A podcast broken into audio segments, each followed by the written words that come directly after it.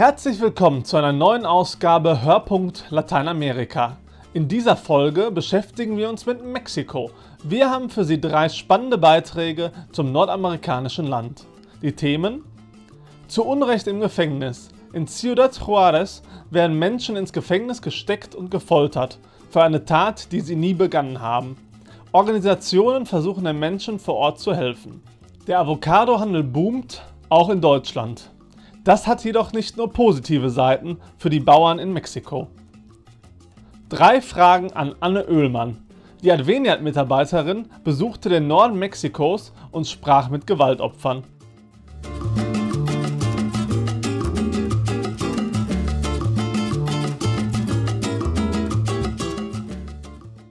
Ciudad Juárez im Norden Mexikos ist eine der gefährlichsten Städte der Welt. Entführungen und Morde sind an der Tagesordnung. Die Polizei und Sicherheitskräfte antworten mit Willkür, so die Kritik des Menschenrechtszentrums Paso del Norte. Menschen würden gefoltert werden, um ein Verbrechen zu gestehen, das sie nie begangen haben. Victoria Eglau sprach mit Opfern und berichtet aus Mexiko. Ciudad Juárez, eine gesichtslose Industriestadt im Norden Mexikos an der Grenze zu den USA.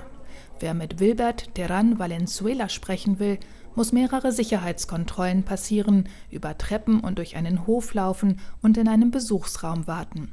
Dort erscheint der 29-Jährige in grauer Häftlingskleidung. Terran Valenzuela, ein schlanker, wortkarger Mann, sitzt seit sieben Jahren im städtischen Gefängnis von Ciudad Juárez. Ich habe zweimal lebenslänglich bekommen. Verurteilt wurde ich, weil ich an Entführung beteiligt gewesen sein soll. Aber ich werde zu Unrecht beschuldigt.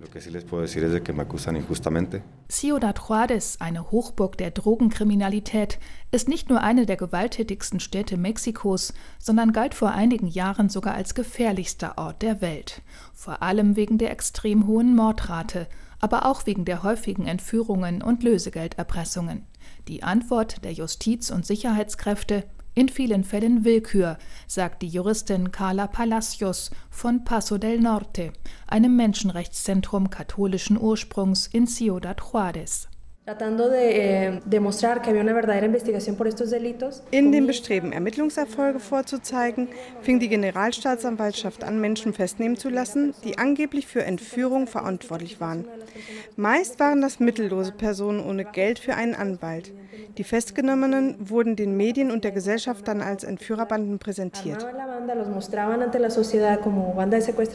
Teil dieses Vorgehens die Folter als Methode, Geständnisse zu erzwingen. Wilbert Terran Valenzuela erlebte sie, wie er sagt, am eigenen Leib.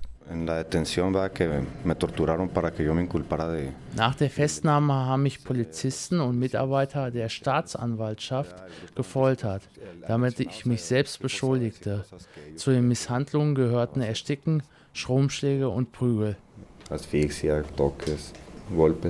Der junge Mexikaner erzählt das mit leiser Stimme und ausdruckslosem Gesicht. Menschen wie Wilbert Terran Valenzuela unterstützt Paso del Norte juristisch und psychologisch. Carla Palacios, seine Anwältin. Es sitzen eine Menge Leute im Gefängnis, die so wie Wilbert zu einem Geständnis gezwungen und damit ohne Beweise zu lebenslänglich verurteilt wurden. Ehrlich gesagt wissen wir nicht, was wir mit all diesen Fällen machen sollen. So viele zu Unrecht verurteilte Menschen. Die Anwendung von Folter, um Geständnisse zu erzwingen, offenbare die mangelnde Fähigkeit vieler Polizei- und Justizbehörden, Verbrechen aufzuklären, sagt Carla Palacios von Paso del Norte. Der Priester Oscar Enriquez ist der Leiter und Gründer dieses Menschenrechtszentrums. Cuando ha habido informes tanto de la Laut Berichten der Vereinten Nationen und der Interamerikanischen Kommission für Menschenrechte wird in ganz Mexiko systematisch gefoltert. So Oscar Enriquez, ein bärtiger 76-Jähriger, der meist ohne Sutane unterwegs ist. Als der katholische Geistliche, der sich mit der Befreiungstheologie identifiziert, vor 17 Jahren Paso del Norte gründete, dachte er noch nicht an die Unterstützung von Folteropfern. Damals ging es ihm und seinen Mitarbeitern vor allem darum, die sozialen Probleme im Umfeld der Maquilas, der Montagebetriebe von Ciudad Juárez, zu lindern. Die Maquilas, in denen Arbeiter zu geringen Löhnen für transnationale Unternehmen schuften, haben in den vergangenen Jahrzehnten so viele Migranten aus ganz Mexiko angezogen, dass sich die Einwohnerzahl von Ciudad Juárez verdoppelt hat. Angesichts der Entwurzelung und Zerrüttung vieler Familien, angesichts von Problemen wie Armut und Drogensucht, wollte Pater Oscar aktiv werden. Seit meinem Theologiestudium engagiere ich mich für den Aufbau von Basisgemeinden, in denen die katholischen Laien eine wichtige Rolle spielten, also für ein neues Modell von Kirche. Hier in Ciudad Juárez waren wir eine ganze Gruppe von Priestern, denen eine andere Art von Kirche vorschwebte. Eine Kirche, die nah an den Armen sein wollte und die sich, geleitet vom Evangelium, einmischen wollte, um die schwierige soziale Situation positiv zu verändern. Weil der befreiungstheologische Ansatz bei einigen Bischöfen von Ciudad Juárez nicht auf Gegenliebe gestoßen sei, habe er 2001 das katholisch inspirierte Menschenrechtszentrum Paso del Norte aus der Taufe gehoben, erzählt Oscar Enriquez. Die Geschäftsführerin des Zentrums, Silvia Mendes, engagierte sich früher ebenfalls in kirchlichen Basisgemeinden und ist seit langem für die soziale Problematik von Ciudad Juárez sensibilisiert. Seit fast eineinhalb Jahrzehnten arbeitet Silvia Mendes nun schon für die Menschenrechte, eine Zeitspanne, in der sich die Situation in Ciudad Juárez dramatisch verschärft hat. 2010 wurden erstmals Fälle von Folter und Verschwindenlassen an uns herangetragen. Seitdem bereut Paso del Norte in erster Linie Folteropfer, aber auch Familien von Verschwundenen. Damals, im Jahr 2010, ist die mexikanische Bundespolizei einmal gewaltsam in unser Zentrum eingedrungen. Da wurde uns klar, dass wir als Menschenrechtsverteidiger persönliche Sicherheitsrisiken eingehen. Einigen Opfern hat Paso del Norte in den vergangenen Jahren helfen können. Etwa ist Christel Pina, eine junge Mutter, die bei einem Folterverhör gestand, an einer Erpressung teilgenommen zu haben, vorzeitig aus dem Gefängnis entlassen worden. Im August 2013 wurden mein Partner und ich zu Hause verhaftet. Die Polizei hat uns geschlagen und mich sexuell gefoltert. Dank Paso del Norte sind wir heute in Freiheit. Es konnte bewiesen werden, dass wir mit der Erpressung nichts zu tun hatten. Ganze zwei Jahre und vier Monate lang saß das Paar zu Unrecht hinter Gittern, getrennt von seinen Kindern. Christel Pina und ihre couragierte Anwältin von Paso del Norte haben die Anwendung von Folter angeprangert, allerdings hat die Justiz diese nicht zugegeben. Das Gericht habe einfach das Geständnis für ungültig erklärt, erzählt die Juristin Carla Palacios. Doch Christel Pina wehrt sich gegen das Schweigen. Sie hat an einer mexikoweiten Kampagne gegen Sexualfolter an Frauen teilgenommen. Seit April 2017 hat Mexiko ein fortschrittliches Anti-Folter-Gesetz. Doch die Umsetzung geht nur schleppend voran. Und für erlittene Folter ein offenes Ohr zu finden, ist nach wie vor nicht leicht.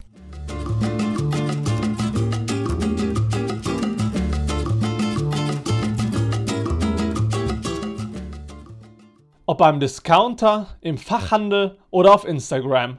Überall ist die Avocado zu sehen.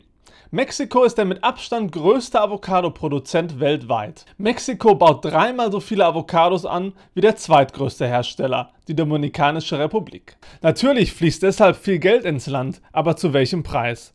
Wassermangel und Abholzung sind Themen, die die Menschen beschäftigen. Sandra Weiß berichtet.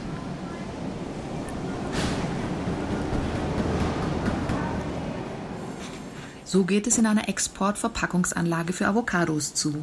Wir sind in Tancítaro, einem Bauerndorf im zentralmexikanischen Bundesstaat Michoacán. Hier dreht sich alles um die Avocado. Am Ortseingang ist sogar eine Bronzestatue der grünen Frucht gewidmet.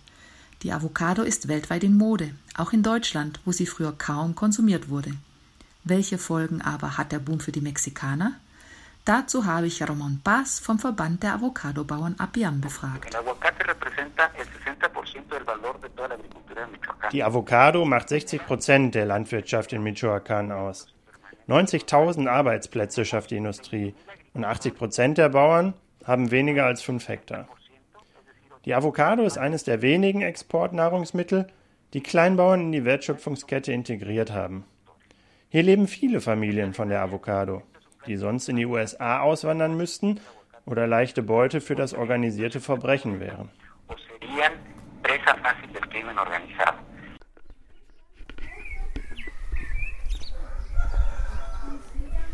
Einer von ihnen ist Reinaldo Busio. Er ist 65 und hat immer in Tancítaro gelebt. Heute besitzt er 40 Hektar Avocado. Im Schatten riesiger Avocadobäume erzählt Busio, wie sich Tancítaro verändert hat.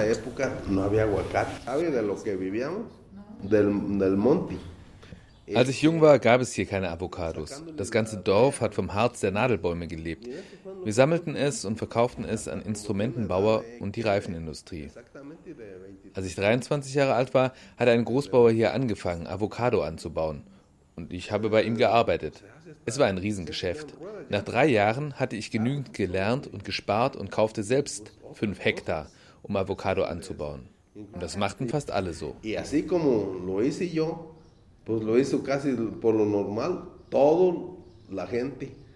Aber das hatte auch negative Folgen, wie Umweltschützer und Wissenschaftler anführen. Nicole Keilbach vom Geografischen Institut für Landstudien des Colegio de Michoacán.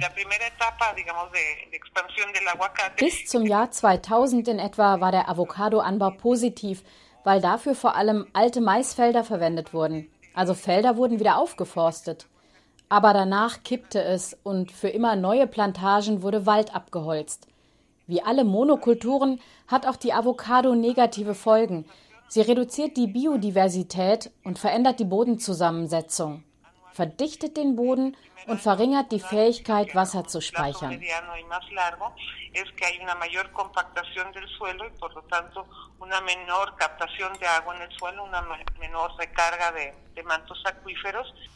Das will Ramon Paz von APAM nicht so stehen lassen.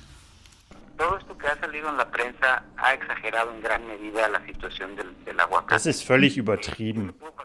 85 Prozent unserer Landfläche waren früher Felder. Klar hat Mexiko ein Riesenproblem mit der Abholzung, auch in Michoacán. Aber das betrifft vor allem das Hochland, wo es viel zu kalt ist für Avocados und wo Wälder für Brennholz und Möbel gefällt werden. 70 Prozent unserer Plantagen haben nicht einmal künstliche Bewässerung also gibt es auch keinen übertriebenen Wasserverbrauch. Und dafür, dass die Plantagen den Grundwasserpegel absinken lassen, gibt es keine Beweise. Im Gegenteil, sie funktionieren genauso wie ein normaler Wald.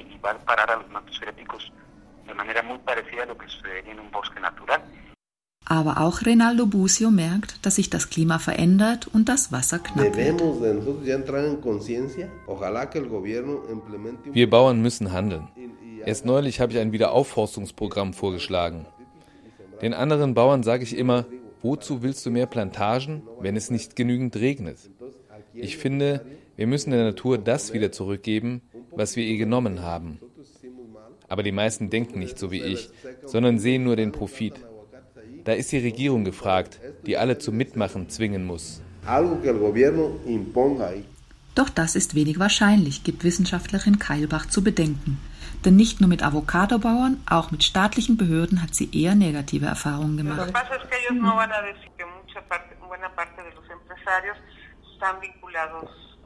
Die Avocadobauern sagen nicht, dass viele von ihnen mit dem organisierten Verbrechen gemeinsame Sache machen. Sie bezahlen jemand, der Feuer im Wald legt oder illegal abholzt. Danach schmieren sie die Behörden, damit sie auf dem Land Avocadoplantagen erlauben. Dort, wo sich Gemeinden dagegen gewehrt haben, wurden sie gewaltsam mundtot gemacht. Das Hauptproblem sind die Behörden. In Santa Ines zum Beispiel ist der Repräsentant der Forstbehörde der größte Holzfäller und außerdem bekannt für seine Beziehungen zur Mafia.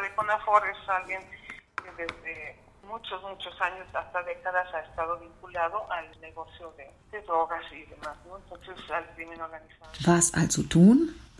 Letztlich müsse jeder Selbstverantwortung für sein Handeln übernehmen, sagt Avocadobauer Reinaldo Busio. Wir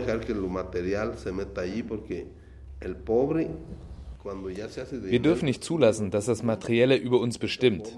Das ist hier oft das Problem.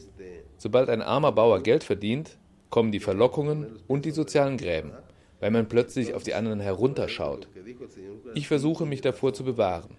Ich habe bescheiden angefangen und ich will in Bescheidenheit sterben. Yo empecé humilde y yo quiero acabar humilde.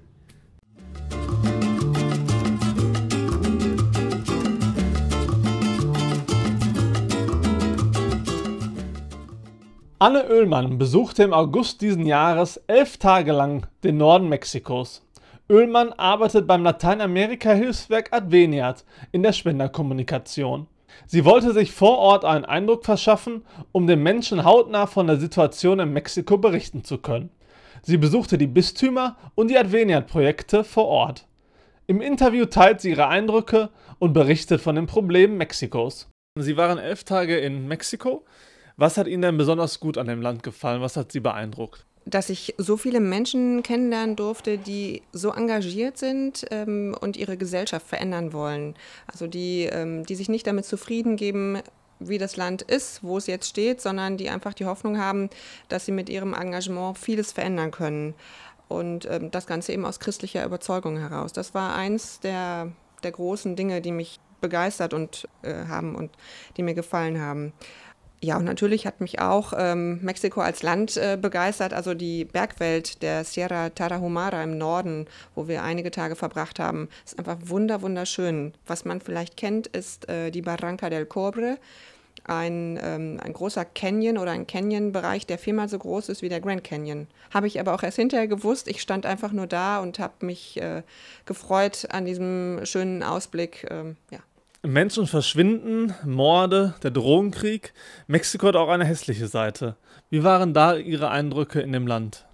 Ich hatte das Gefühl, dass die Gewalt irgendwie allgegenwärtig ist. Also viele Menschen, die wir getroffen haben, hatten entweder Verwandte, die von Gewalt betroffen waren, also Vater oder Bruder, der gestorben war oder halt ermordet worden war, ähm, dass sie selbst bedroht waren und ähm, wo das jetzt nicht direkt der Fall war, man hat auf den Straßen sehr viele ähm, Polizeiwagen gesehen, wo, die, äh, wo immer vier Polizisten mitfuhren, zwei vorne im Auto, zwei hinten auf dem Pickup mit der Waffe im Anschlag.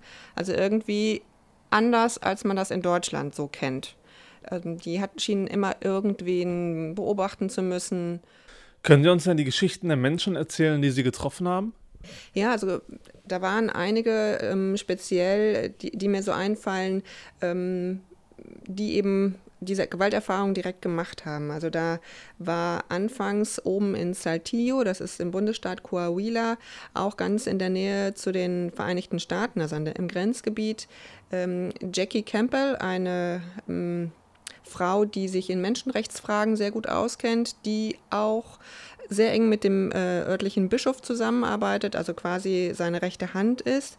Die kennt sich aus mit, mit den äh, Drogenproblemen, mit den, mit den Banden und weiß, was vor Ort in Saltillo, was in ganz Mexiko gerade los ist und hält auch nicht den Mund. Sie spricht darüber und ähm, prangert an. Sie prangert auch an im Namen des Bischofs oder, oder er und, und sie schreibt ihm das, was sie weiß, so damit er halt ähm, auch up-to-date ist. Ja, und die ist schon zweimal mit dem Tod bedroht worden, weil entweder sie selber was gesagt hat oder weil der Bischof was gesagt hat, ähm, was den Banden äh, wohl nicht gefallen hat. Und dann saß plötzlich ein fremder Mann in ihrem Auto direkt hinter ihr und bedrohte sie mit dem Tod, sodass sie äh, sich für eine Zeit ins Ausland absetzen musste. Also sie war dann teilweise in ähm, Argentinien, also richtig weit weg. Das ist jetzt schon eine Zeit wieder her, aber sie muss halt aufpassen, was sie sagt. Sie ist da immer im Fokus von denen. Dort in Saltillo haben wir auch eine ähm, Gruppe von Eltern und Angehörigen ähm, getroffen,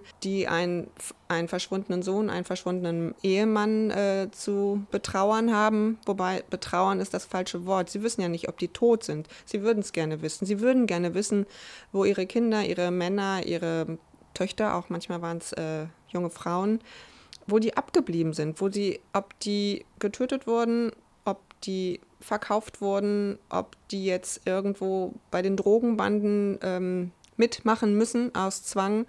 Keiner macht da freiwillig mit. Ja, und die geben nicht auf, ähm, danach zu fragen. Man weiß, ähm, also das Problem bei denen ist dann zum Beispiel, dass die abgeholt werden bei einer Nacht- und Nebelaktion von Leuten, die scheinbar zur Polizei gehören. Also sie kommen dann mit Polizeiautos, damit das alles schön offiziell aussieht und werden abgeführt, ohne dass die irgendeine Straftat begangen hätten und dann sind die weg.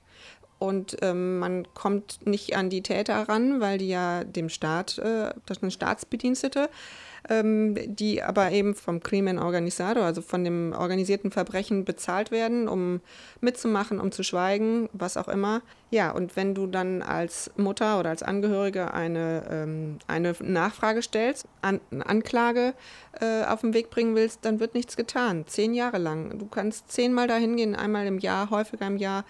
Die ähm, reagieren einfach nicht. Sie nehmen das zu den Akten, und es passiert weiter nichts. Eine Geschichte noch von Pater Oma, ein Priester, ähm, der sich zur Aufgabe gemacht hat, auch nicht zu schweigen, sondern darüber zu sprechen, dass in den letzten Jahren auch jetzt schon über 30 Priester ermordet wurden, die ähm, nicht geschwiegen haben, die sich erhoben haben, die etwas gesagt haben gegen die Drogenbanden, gegen die Verwicklungen von Staat und Banden und von Polizisten und Polizei und den Drogenkartellen. Da kann er nachweisen, dass 30 davon äh, in den letzten Jahren wirklich denen zum Opfer gefallen sind.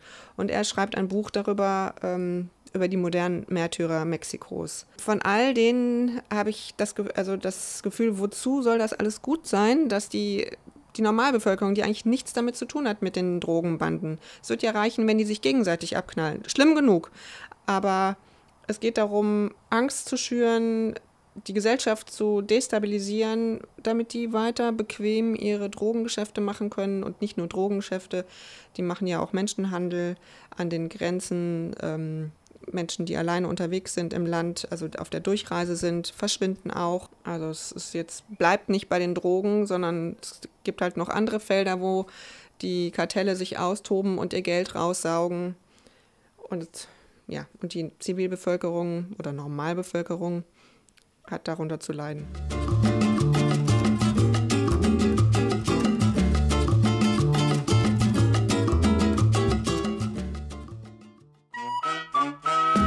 Das war es auch schon wieder für diese Ausgabe. Ich bedanke mich bei Sandra Weiß, Viktoria Eglau und Anne Oehlmann für ihre Mitarbeit.